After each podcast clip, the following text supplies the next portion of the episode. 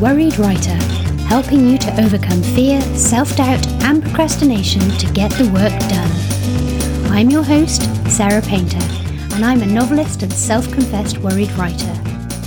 For show notes, resources, and much more, please head to worriedwriter.com. And now, on with the show.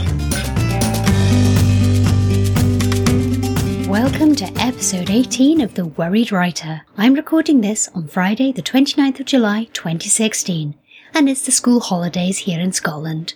I took time off for a family holiday in France, which was fantastic, but now I'm frantically trying to catch up. My guest today is best-selling romance author Nina Harrington.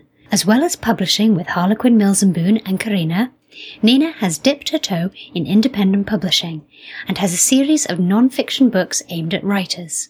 We talk about writing process and tips for beating procrastination, as well as delving into the unusual way Nina got started as an author. She took the radical and not generally advisable step of chucking in her well-paid job in order to devote herself to full-time writing before she had written or sold a book. Six years and several books later, she received her first contract with Harlequin and hasn't looked back. Just a quick personal update from me today as I'm on deadline. I promised to send the finished draft of my supernatural thriller to my agent by the end of July, and I still have a couple of scenes left to write. Actually, that's a tip I'd like to pass along. I do try and treat every deadline, whether I have set it myself or been given it by somebody else, as sacred, and I try really hard not to miss them. If you're starting out and all of your deadlines are set by yourself, just think of working to them as valuable training for later on. My attitude became thoroughly ingrained back in my magazine journalism days, when the print deadline was utterly non-negotiable. And then when I left my staff job and went freelance, it was pretty easy to keep the habit, because if you're a freelancer who doesn't deliver on time, then you're just not going to get any work. It's a wee bit harder with books, as there can be genuine creative reasons which delay a writing project, despite best planning. And everything in publishing seems to take such a long time that it's easier to think a day or two late won't matter.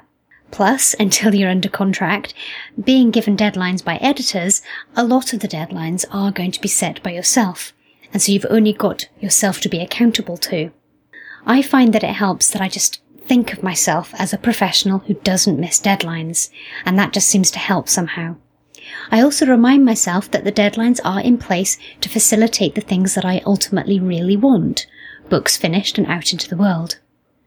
Joanna Penn, who I interviewed in episode number eight, is a wonderful example of somebody with a great professional attitude to her writing and her business. As regular listeners will know, I'm a big fan and take a lot of inspiration and guidance from her. So this next recommendation is not going to come as a shock. Joanna's latest non-fiction title, The Successful Author Mindset, is out now, and it's a great guide to developing good work habits and overcoming self-doubt. I'll put a link to it in the show notes. Okay, I just want to say a quick thank you to the lovely Louisa Player, AJ Waines, and Lily Graham for their support this month. And thank you to everyone for listening, subscribing, rating and reviewing. I really appreciate it. As ever, if you have a question you'd like answered on the show, do get in touch. You can email me at sarah at worriedwriter.com or find me on Twitter at Sarah R. Painter. Also, if you know someone who would like this podcast, please do spread the word. Just before we get to the interview, I want to note something. We talk about writing process, and I just wanted to say that every writer is different, and there is no right or wrong way to go about it. Nina is very keen on outlining and describes ways in which even intuitive writers can outline their stories, which might be really helpful. But I also wanted to say that you shouldn't worry if this approach doesn't work for you. Everybody works out their own process for writing a novel by writing their own books, and you should take the advice that helps and ignore the rest. So, now on to the interview section of the show.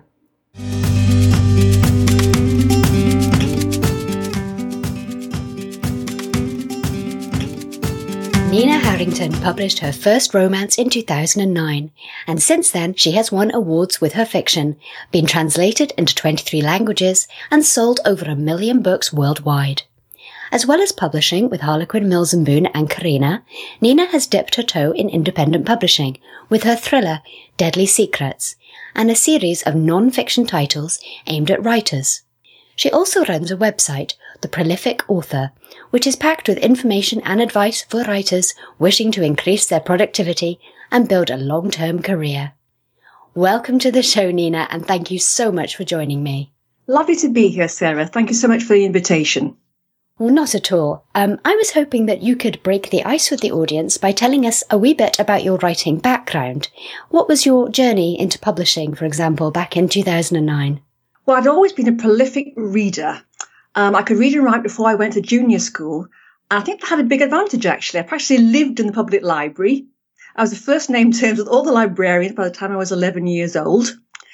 Um, but I went into industry and as an industrial pharmacist and university lecturer, and that involves a lot of technical writing and documentation. Mm-hmm. But at the back of it, I've always loved reading genre fiction, especially science fiction, crime, and romance stories. They were my my go-to pleasure, my secret pleasure, you might like to say, in all that technical work I was doing. And I started writing about 20 years ago uh, for my own pleasure. In 2002, I took the decision to give up my high profile business world job in pharmaceutical industry to write full time. The day job was very demanding. I loved it. I had great people to work with and it was extremely challenging intellectually.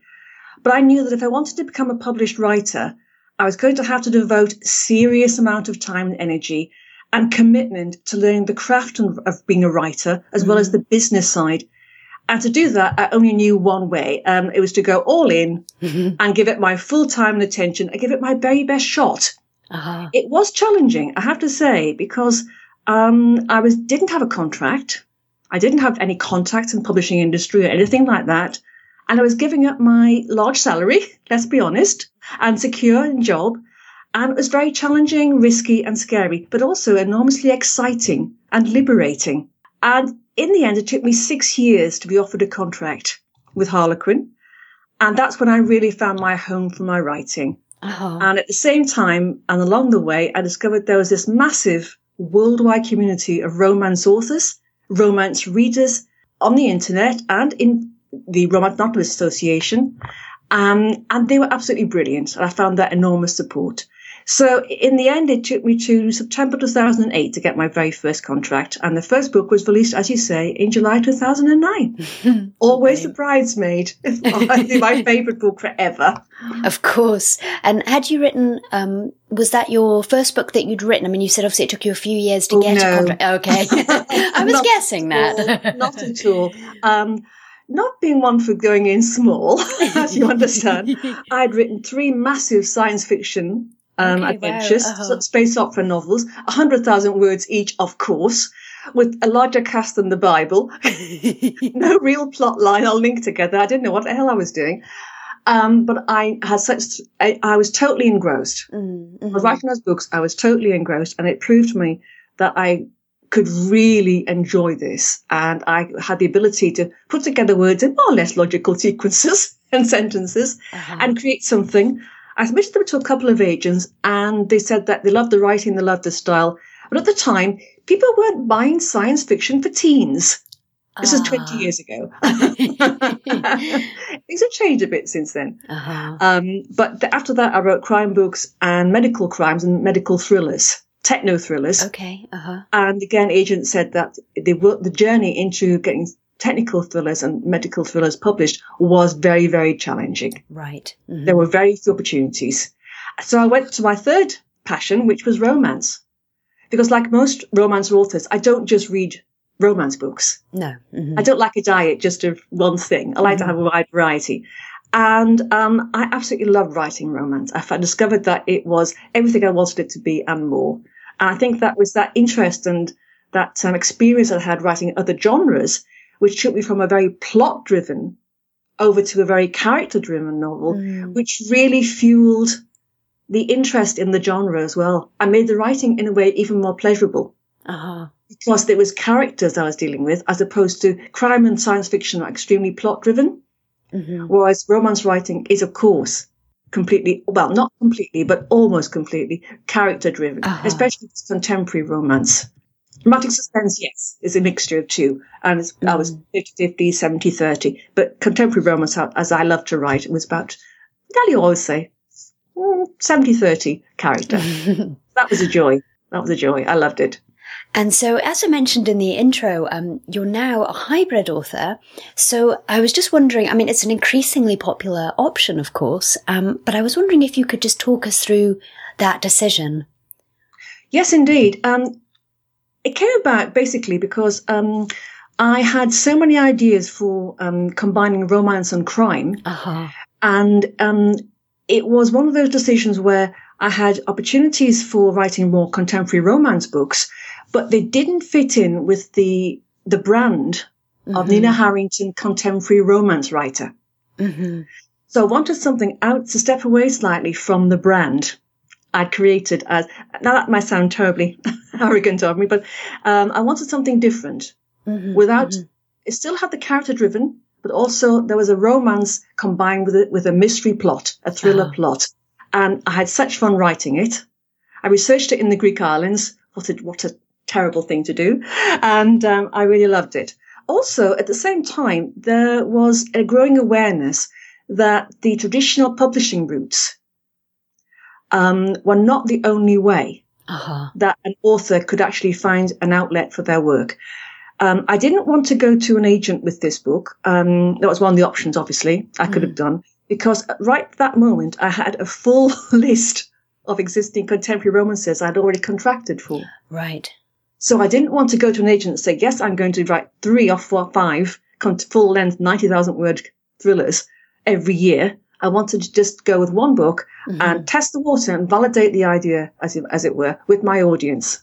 And uh, that's what I did. Mm-hmm. I recognized the opportunities available um, for digital publishing and um, thought, yes, I'll go with it. I'll try it. Excellent. And, and what do you like about being a hybrid author?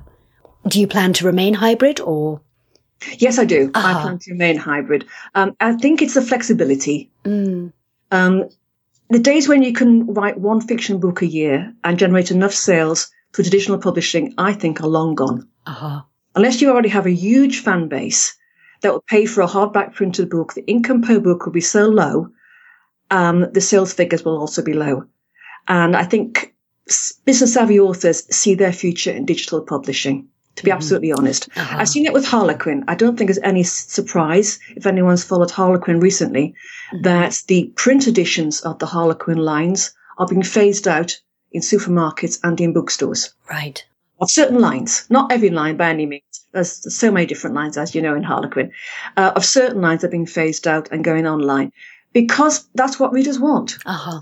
They want the flexibility. If you're living in the middle of um, a town without a bookstore, and let's be honest, the number of print uh, brick and mortar bookstores uh-huh. is falling around the world, not increasing. The flexibility you get by going to an online bookstore is absolutely amazing. Mm-hmm. I mean, you go to somewhere mm-hmm. like Amazon um, or any other Kobo, iBooks, you have literally millions of books to choose from. No bookstore can possibly compete with that variety and also in depth. Uh-huh. Um, the main advantages is that you have speed to market. Mm-hmm. Um, if you're going to traditional publisher, you will have a delay of at least six to 18 months to get your book in print, as you well know. Uh-huh. and that's and that's after you signed the contract and delivered the manuscript and agreed the cover and the description and all those good things.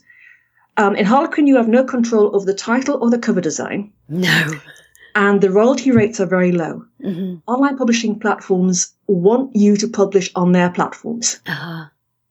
because that's how they make money. Yeah. So they're going to give you a very competitive rate. Um, on Amazon, it's 70%. On Kobo and iTunes, it's, it's 40 upwards percent. Mm-hmm. mm-hmm. Um, uh, the standard royalty contract for electronic rights um, for most um, books it seems to be up 20, 25% from what I can gather on the markets. For print books, it can be incredibly low. 10% yeah. or less. Uh-huh, uh-huh. Different books. So you have speed for market. You have flexibility in the, in the genres you can write and how often you can write. Mm-hmm. The type of books you can write. Some authors love writing novellas. I have several romance writers who love writing novellas. They see a, a linked series of novellas has been a great way of getting characters and situations and um, storylines on the page and explore them in a Mm. short format. And readers love it. It's ideally suited for the um, digital publishing.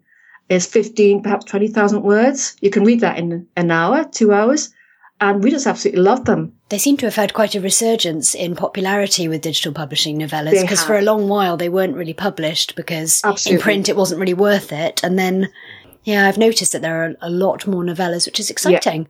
It is very exciting. Ah. And also, it's across the, all the genres. Uh huh. uh, especially in romance. But if you've got an idea for um, a paranormal vampire um, wolf blood story, you will never find a publisher for that in novella form.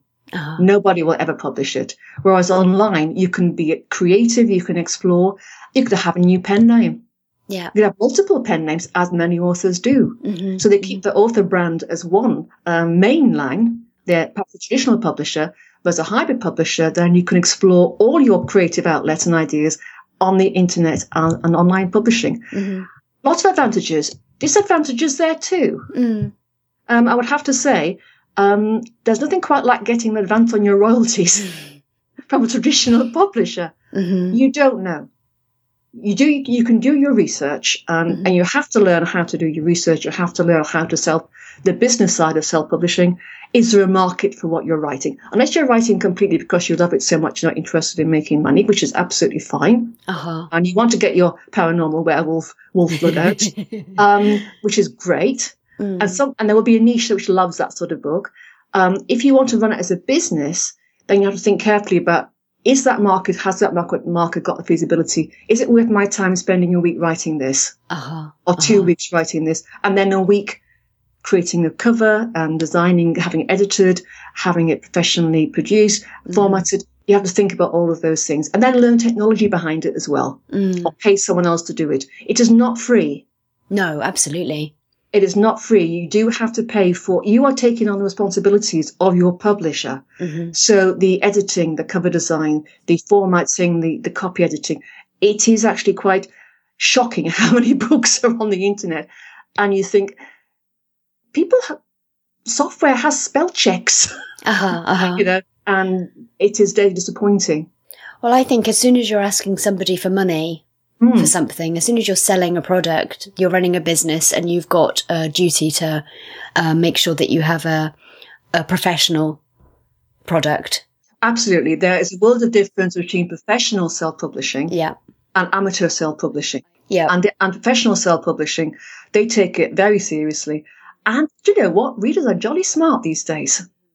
They're extremely smart. Anyone who underestimates a reader is making a huge mistake. I'm a reader. You're a reader. We love reading. That's why we're writers, yeah. And um, I love reading. I, I adore reading, um, online and in print. And um, I expect the same quality um, as though it was published by a New York publisher. Um, that's why when I um, did Recipe for Disaster and um, Deadly Secrets, for example, um, I paid an editor. I paid for an ed- independent editor. I paid for cover design. I could have done it myself, but I didn't. I paid for I paid for a cover design for my fiction books because I wanted them to be at least as good as the um, material available already on the website, um, on all the online platforms for those type of books. I think it's worth it. You have to invest in it. So um, there are there are ne- negatives as well as positives, and Mhm. also the time to learn these things can be quite time consuming. I was going to ask how you balance. Um, that's certainly something I struggle with. Is balancing even even if you're not hybrid publishing, even Yeah. if you're simply uh, writing and Yes. marketing yourself, because of course we all have to do that now. Yes, Um, as you know, gone are the days of of our publishers doing it, even if we are traditionally published. Um, there's marketing. There's just the business admin side of things. How how do you balance these sort of two sides? I I accept that is part of the that's part of the Uh-huh. business. Totally accept it. And most days, about forty, at least forty percent of my day is going to be the business and marketing promotion side. Uh huh. Um, some days are completely marketing promotion. I may have to look at Facebook and do a, a, Facebook. Um, I have courses and I have um, online training material, and I have to do um, email marketing sequences, email list building sequences. All those Ah. things take time to do. Yes. Um, so that that does take a lot of time, and it's just something you have to accept. Mhm. To be to be fair, though, most people can't write fiction for eight hours a day. No, no, this is can't, true. You, can, you Mhm. can't do the creative aspects for continuously and intensely at the quality that you're happy with Mhm, for that mhm. long every day. No. What I do do is I have to be very clear um, at the start of the day what I want to achieve with that objective. Uh-huh. So if I'm doing a promotion on, um, let's say, um, a romance book, I want to be clear, what do I want this promotion to do? Right. Do I want to tell them the story? Do I want to get the characters? Don't want people to sign up to my email list? What I want them to do? Right. And that's very clear. I'll buy the book. And it's not always about buying the book. Because the last thing you want to do, I, I'm a great believer in the fact that social media is social uh-huh. media. it's not selling media. Uh-huh. I think the selling should be on your website and through your sales pages and on the, on the online publisher sales pages, not through social media. Mhm. I, hate- I, I don't like those people who are buy a book, buy a book, buy a book. It's not only repetitive, it's actually boring Uh-huh. because um, I think I've, I don't know about you, but I've come to the conclusion that in we're so inundated with facts and information that we have an attention bank. I call it my attention bank, and I'm sometimes I feel I'm overdrawn on my Ah. attention bank, and I haven't got anything left, and I have to be, restock that attention bank. So if someone wants my attention, it has to be worth my attention. Yes, uh-huh. And that, and that might sound daft, but that's how I think about it. So, so if someone's sending me an email or someone's sending me a Facebook post, I have to think, okay, um, love what you're writing, but do I want to give my attention to that? So at the end of it, the, the actual promotion side does form part of the business plan for, actually, I agree with you, both traditional published books and hybrid published Mm. books and independent published books. You can't expect publishers to do your marketing promotion for you beyond a certain level. Uh, it's your job really to build your own fan base. When I first started with Harlequin, one of the editors gave me some wonderful advice. She said that to build um, a network of um, fans who love your work, and she was kind enough to say that she's sure that they would like my work, Mhm. uh, you need at least three to four books a year Right. when you're starting off. The people, can go into the store um, or online, see your name, see the book, read the book, enjoy it, and think, oh, I'll have the next one, and the next one, and the next one. And every book has to be even better and better and better, of course, because the, at that attention, you have to Mhm. make your work worthy of that person's, not only their money, which is in this current economic situation, is not inconsiderable to ask, Yes, uh-huh. uh, but also their attention. Because if you're, you're going to invest two hours of your time with this author, it has to be worth it, doesn't it? Definitely.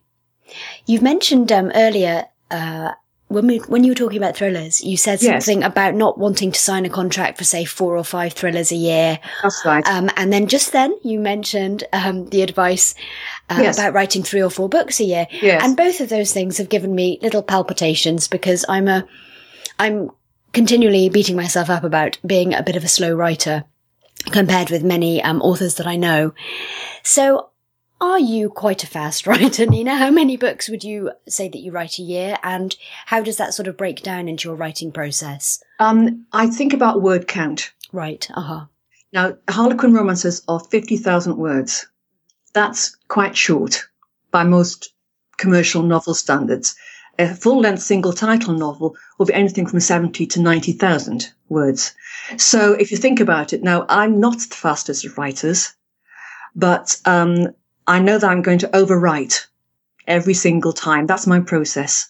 So if I'm writing a 50,000 word book, I'll probably write 70,000 words and then cut it back and then trim it back and um, edit it ruthlessly afterwards. And I want to get everything down on paper and all my ideas and everything outlined on paper.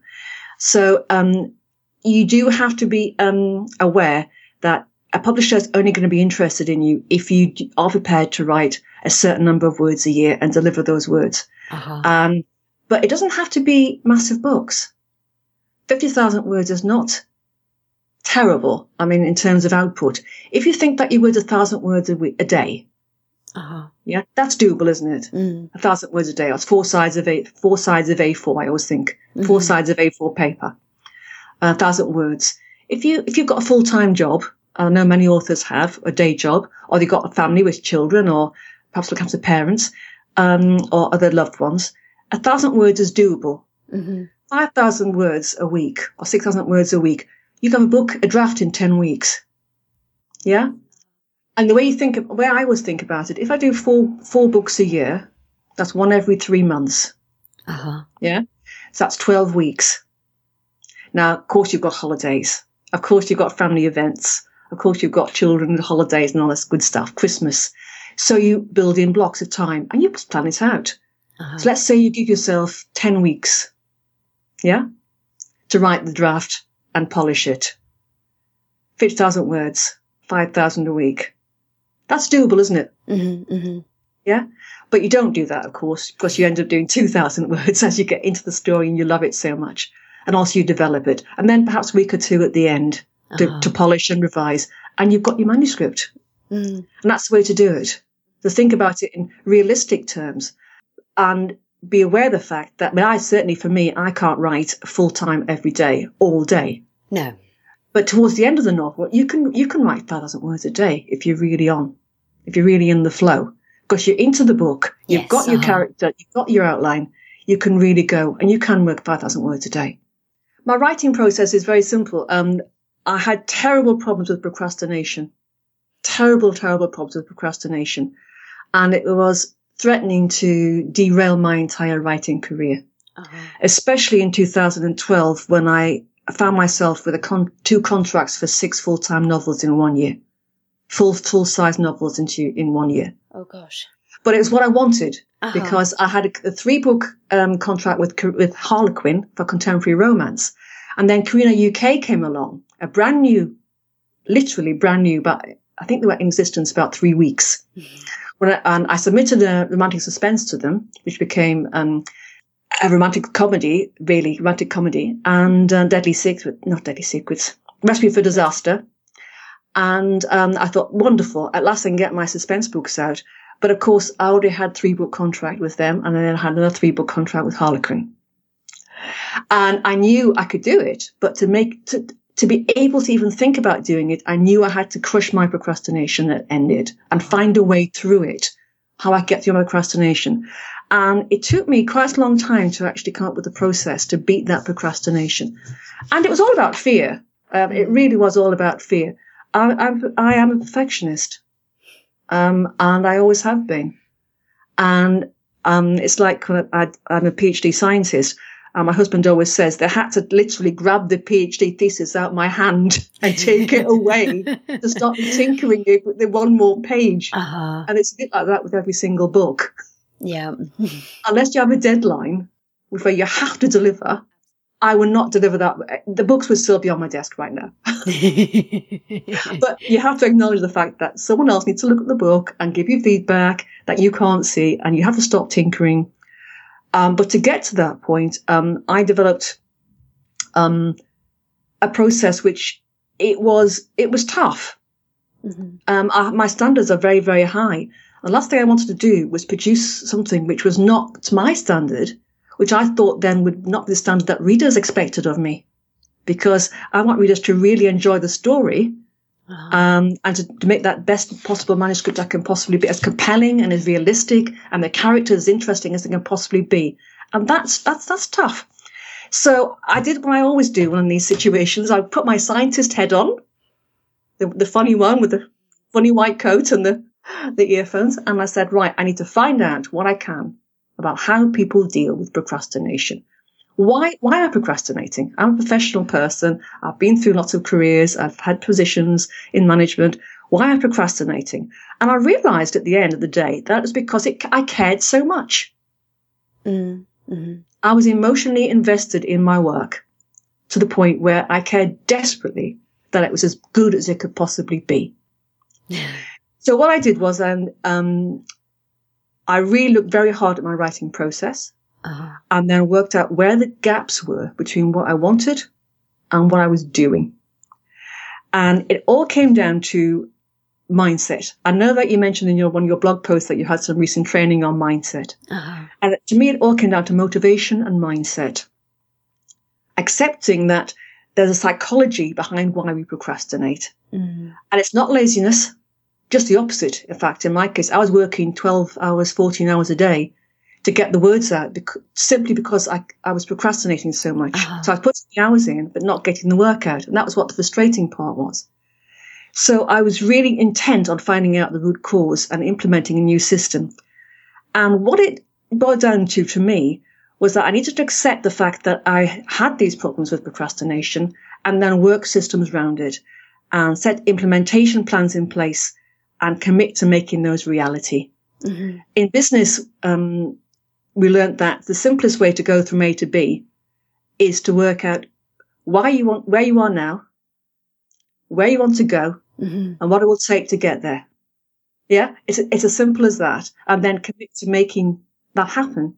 So if I wanted to write a fifty thousand word book in a month, um, I would have to write X many words a week. And what would need to happen to make me write X many words a week? Let's say 60,000, it would actually be 60, at least 60,000 because I overwrite. Uh-huh. So I'd have to write at least 15,000, 20,000 words a week. How am I going to write that 15,000 15, words a week? Yeah. Mm-hmm. And then have time to revise it and polish it and make it sparkly, put the voice back in and the layering. And to do that, I went to various different seminars and various different um, researched every possible book you could think of and read every different blog post you could think of. And it came down to the Pomodoro system. Um, it's, I call it the magic system, and I'm going to write some training material on this in the next coming um, few weeks for authors because so many people have asked me about it. Mm-hmm. And it's the magic. The M stands for motivation and mindset. It's finding your true north. Why are you doing this? Because when things get tough and you think, well, I'll just, I'll just watch some more cat videos on YouTube or Facebook. I don't know what you mean, Nina. I don't no, know what you mean. No, or fluffy kittens or, or cute pets or whatever it is, or watching the episode of, I don't know, your favourite soap opera. Why are you doing this? I mean, I know a lot of people write to pay their school fees for their children or to, or to pay the bills, pay the rent. Why are you doing it? And why are you doing it? Why, what, what's it special for you? and then accept your limitations. The A is acceptance. Self awareness, I think, is the fundamental thing which most of us are a bit scared about, actually, because it's hard knowing that you have these limitations and you're going to have to work through to get through the vision of where your unique strengths are. We all have unique strengths. I completely believe that. I've seen it many times. I was in training and I was in uh, various aspects of community. And I, I know we all have a unique strengths. What are your unique strengths and skills? What and how are, are these barriers you're putting in front of you limiting yourself to achieving those strengths? Limiting belief. Everybody in the world has limiting beliefs. I can, I'm convinced of that. I haven't met a single author yet who has not got limiting beliefs. Mm-hmm. It's a fact. It really is. Then goals. The G's the goals. I don't like the word goal, but you could call it your end results. Mm-hmm. But it's not just the, the, end result, as in I want to write a book in a month. It's what will writing that book achieve for me. Uh huh. Yeah. Yeah. Do I want to? Do I want to have the income? Do I want to be a best-selling author? Do I want to be published? Do I want to be on the bestsellers list? Do I want to be on New York Times bestsellers list? What do I want? Do I want an agent? Mm. Do I want a career? Do I want to write income? Then implementation. Um, some people have to-do lists. I think they're useless, personally, without action. Mm-hmm. I mean, we can all have lists. Put it in your calendar after, even if it's a bit of paper stuck on front of your monitor, in front of your screen, having um, a list is fine. Put it on your calendar. Think of an experiment, like a game, and then commitment. I mean, we all have bad habits, and making a habit stick can take weeks. Uh-huh. And it's very frustrating when you start off doing something new, and then it take absolutely weeks to get it implemented. And by using the magic system, I was able to break the workload down to tiny chunks. Uh-huh focus on my why when things got tough, and then use the Pomodoro method, which is basically 30 to 60 minute slots of focus work without mm-hmm. any interruptions, to focus on that little chunk. And that's what I did. And that's how I got those books written. Fantastic. um, it was it was tough. Um, it was tough because um, when you go through the acceptance phase and you're looking at your self awareness, you do realize that you have built up quite a few limiting scripts inside your head. Mm-hmm. I think everyone has that. Um, and they're going to have to go through that. You know, no one's going to read my work. No, what I'm doing is a waste of time. Why did I give it my job? Mm-hmm. you know, mm-hmm. um, I'm never going to afford this. No one's going to buy the book, and I just spent three months writing it. That's one of the reasons why I did that course. Uh, I've got currently um, a free training course on my website um, called Keep Your Pants On. How to outline a romance novel when you're an intuitive writer. uh-huh. So many people said, I can't outline my romance. I can't outline my fiction. I'm a, I'm a pantser. I just write into the mist. Uh-huh. And I don't forget I came from writing crime and science fiction, which is plot based. So writing into the mist is like, really? That's tough. That's the hardest way you can do it to me. That's making so much work because then you have to have a, this enormous draft, Mhm. which you're then going to have to write another version of it, starting from scratch again, pulling out the gold nuggets out of all this huge material which you've created. And that's going to take you another month to write the second draft, and then probably another month to write the third draft. Whereas if you start with um, the core of your story, and basically um, keep your pants on. Um, if you go to my website, ninaharrington.com, you'll find um, a free online training course. Mhm. I also have a book and um, other material with that on Amazon, but the, the videos are there, they are free, and it takes you through the, the story mapping process using emotional story maps to kick your story off Mhm. with one character and with one limiting belief. And if you know your, your main character and your one limiting belief, you can actually let your imagination then, as an intuitive writer, take you on. Mhm. And so many people have come back to me and said, once they realised that, it actually has been very freeing, and they have actually they have actually created the signposts which block out the rest of their story very quickly. You don't stick to the signposts. I mean, you, if you go into a walk, you know you may see something really interesting down a side path. You can go down there and find a dead end and come back again, but at least you've got you can see the signposts Mhm. and you know where you're going in your story. That has been also very helpful as well. An outlining process which focuses on the character and their character motivation and the character scripts and their problems and why they're there. If you focus on the character, I don't think you can go wrong. No, absolutely. So I'll make sure that I put a link to that in the show notes, of course. That sounds great. And Yes. um, do you run other courses as well as? I do other courses. Um, in fact, at the moment, I'm doing a giveaway on my website for three online courses. Okay. and an ebook. And that I'm calling that the Romance Author Starter Kit because it's the three online courses I have on Udemy right now. And that is basically what is romance fiction? It's starting from the very beginning. How to become a romance writer. It says what the subgenres? How do you form that kernel of a story and write a romance? And also short romance as well, because that is so popular right now. One of my most popular books on Amazon right now is how to write short romance Kindle books to, uh, because so many people find that um, the the longer Kindle books um, are not quite as popular as you said I was discussing earlier as the shorter ones. Right. The shorter ones are an easier read, Uh-huh. but they're not they're not easy to write. no. it is tough. I've never written a short story in my life. Um, I think they're super tough. So all kudos to anyone who writes short stories. Um, I did write a novella for Harlequin, um, and that was 25,000 words. Uh-huh. And I think I put just as much work into that novella as I did in a full length novel. Mhm. And then trying to get it down and Mhm. compressed in 20,000 words was not an easy thing. No. Um, that's the most, one of the most popular books I have on, on Okay. Kindle right now. And and that giveaway, when does that run to? Because I'm not sure. that runs till next Tuesday, the, 8th, the 13th. Okay, so this this will be out. Um, I'm afraid that giveaway will have be over, but I'll make sure that I put links in the show notes to the courses and Yes, to fine. Nina's um to the books. Yeah. And in, in addition to your own books, of course, and your own courses, are there any Yes. other uh, resources that you would definitely recommend, whether it's to do with uh, beating procrastination or the plotting or you know writing craft stuff? Is there anything you found especially helpful? Yes, there is. Um, I, w- I was um, delighted to read an excellent book called The War of Art by Ah. Steven Pressfield. I think that is absolutely wonderful. Um, basically, um, it's, if you ever wondered what that negative voice in the back of your head is and why it's there and what it's saying, it tells you exactly what it is and why it's there and why it's built into our into our bodies as a self-defense mechanism.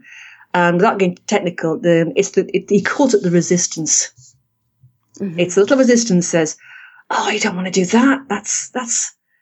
It's the amygdala at the center, as top of this spinal cord. Basically, it says, "Don't stick your head out the cave. The Mhm. saber-toothed tiger will come and bite it off." Uh-huh. Don't do anything risky. If you do something um, too risky, if you have a new project which is outside your normal brand, if you try a new writing project and you fail, you'll have pain. Uh-huh. And that's that's protecting you against fail, pain, protecting you against anxiety, protecting you against stress and danger. Yes. And it will stop you and it will block you. So it's The War of Art by Steven Pressfield. Okay, I okay. And it's a super book. It's a super book. That was one of the most ones. And also, um, an excellent book by Michael Hyatt called Platform. Okay. Get Noticed in a Noisy World. And that was um, basically an accumulation of his blog posts, Michael uh-huh. Hyatt. And it's extremely useful. I did write a book um, called Head or Heart, Will Self Publishing um, Make You Money or Cost You Money. Mm-hmm. Um, it's a little out of date now because in, it was written about 2013 and things have changed mm-hmm. so quickly. But here's a summary of everything I learned along the way to being self-published. Uh-huh. Um, what the best options are, what you want, because of course self-publishing doesn't work for everybody. I know some historical authors um, in my local RNA chapter, and their audience um, only buy their books in hard print and from the library. Yes. Uh-huh. In hard print, in large print. Mm-hmm. And they, they would never ever look at an ebook, ever. Mm-hmm. So it depends enormously on what your audience is going to be and what your audience wants. And so what's next for Nina Harrington? What, what have you got in the works that you're able to talk about? Right now, I'm writing nonfiction. That's one of the reasons why I was so interested in coming on talking to you about um, procrastination and productivity. Is that um, part of my um, email list, I ask my subscribers what topics they're most interested in hearing from about uh, their, their challenges are. Mm-hmm. And the two winners are self editing, which I fully agree with, and productivity and procrastination. Uh-huh. And over the years, I've done a huge amount of research on this topic. is something which has fascinated me because I'm interested in brain chemistry as well as a typical nerdy scientist. um, I love brain neurochemistry is, is endlessly fascinating. Why we think and do what we do mm-hmm. and the impact they have on our lives is fascinating.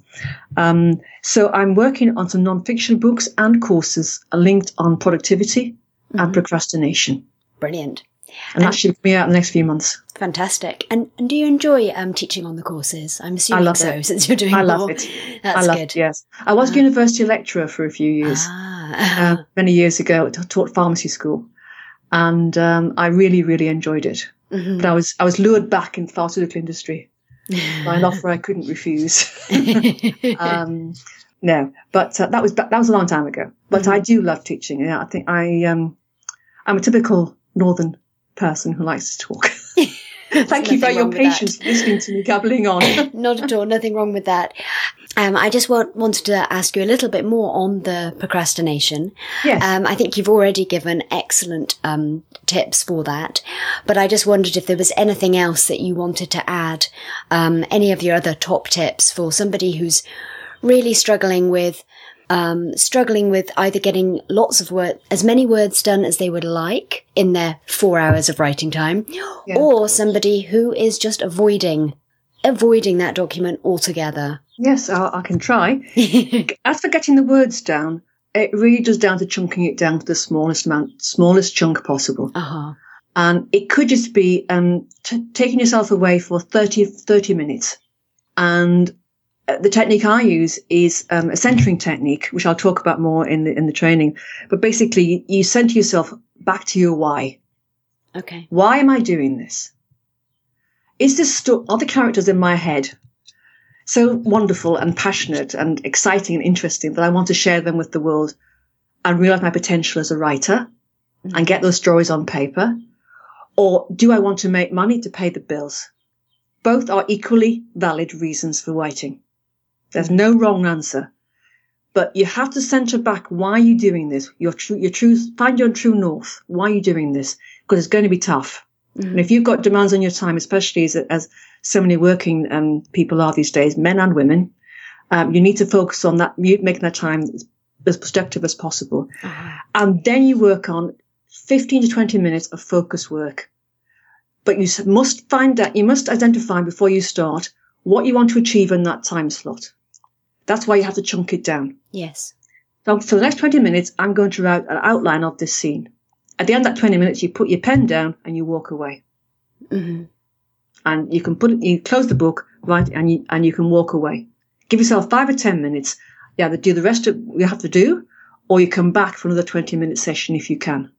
Mm-hmm. And then you write the scene. And you'll find that if you give your, your brain time to noddle on, noodle on what you've just written as the Uh-huh, outline, uh-huh. your subconscious will fill in a lot of the blanks Right. you had just by writing it down. And but you have to chunk it down. As the, there's no other way around it. If you look at this massive project in front of you, ninety thousand word novel, Mhm. you'll die.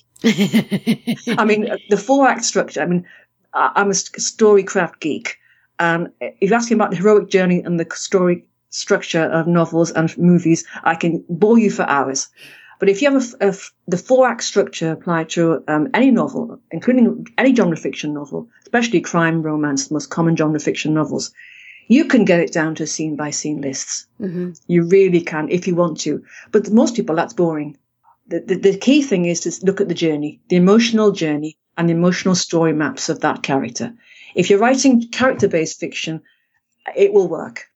If you're writing plot based fiction, that's when you have to start getting into charts and tables and where you want the person to be and what, what wants to happen. Uh-huh.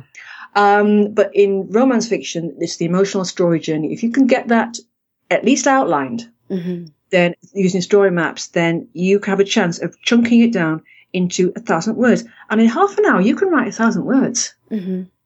You really can. And I would suggest longhand, paper and pencil Mhm. or pen, not on a computer, Mhm. because there's something creative between um, the contact between your pencil Uh-huh. and your pad. Um, that is just magical. Take yourself away with a pad and pencil, and you can dictate that. A lot of writers, um, best-selling writers, use this technique, where they actually write it longhand with pen or pencil on paper, and then dictate it into the speech speech to text. And most um, PCs and MacBooks and all the rest have automatic free software on there that lets you do that. You don't have to buy Dragon or anything, or you can dictate into your phone. If you're walking along, you can dictate into your phone. It's an interesting option, isn't it? Uh-huh. It is dictation. Mm. If you if you're really stuck, um, just dictate nonsense into your phone Uh-huh, uh-huh. or your Mac or anything. And um, just to finish up, I just want to make sure that everybody listening knows where to find out more about you and your books. Where's the best place for people to go? NinaHarrington.com. Lovely, that's nice and easy. It's very easy. Um, I've just revamped the website and it's got everything on it. It's got the um, the fiction side and it's also got the prolific author non-fiction side.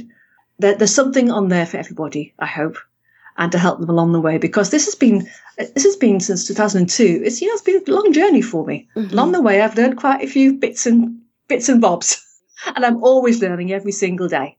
It never stops.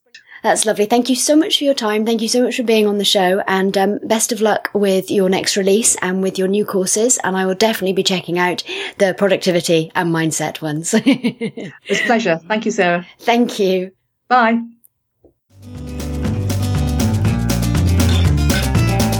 Thanks for listening today.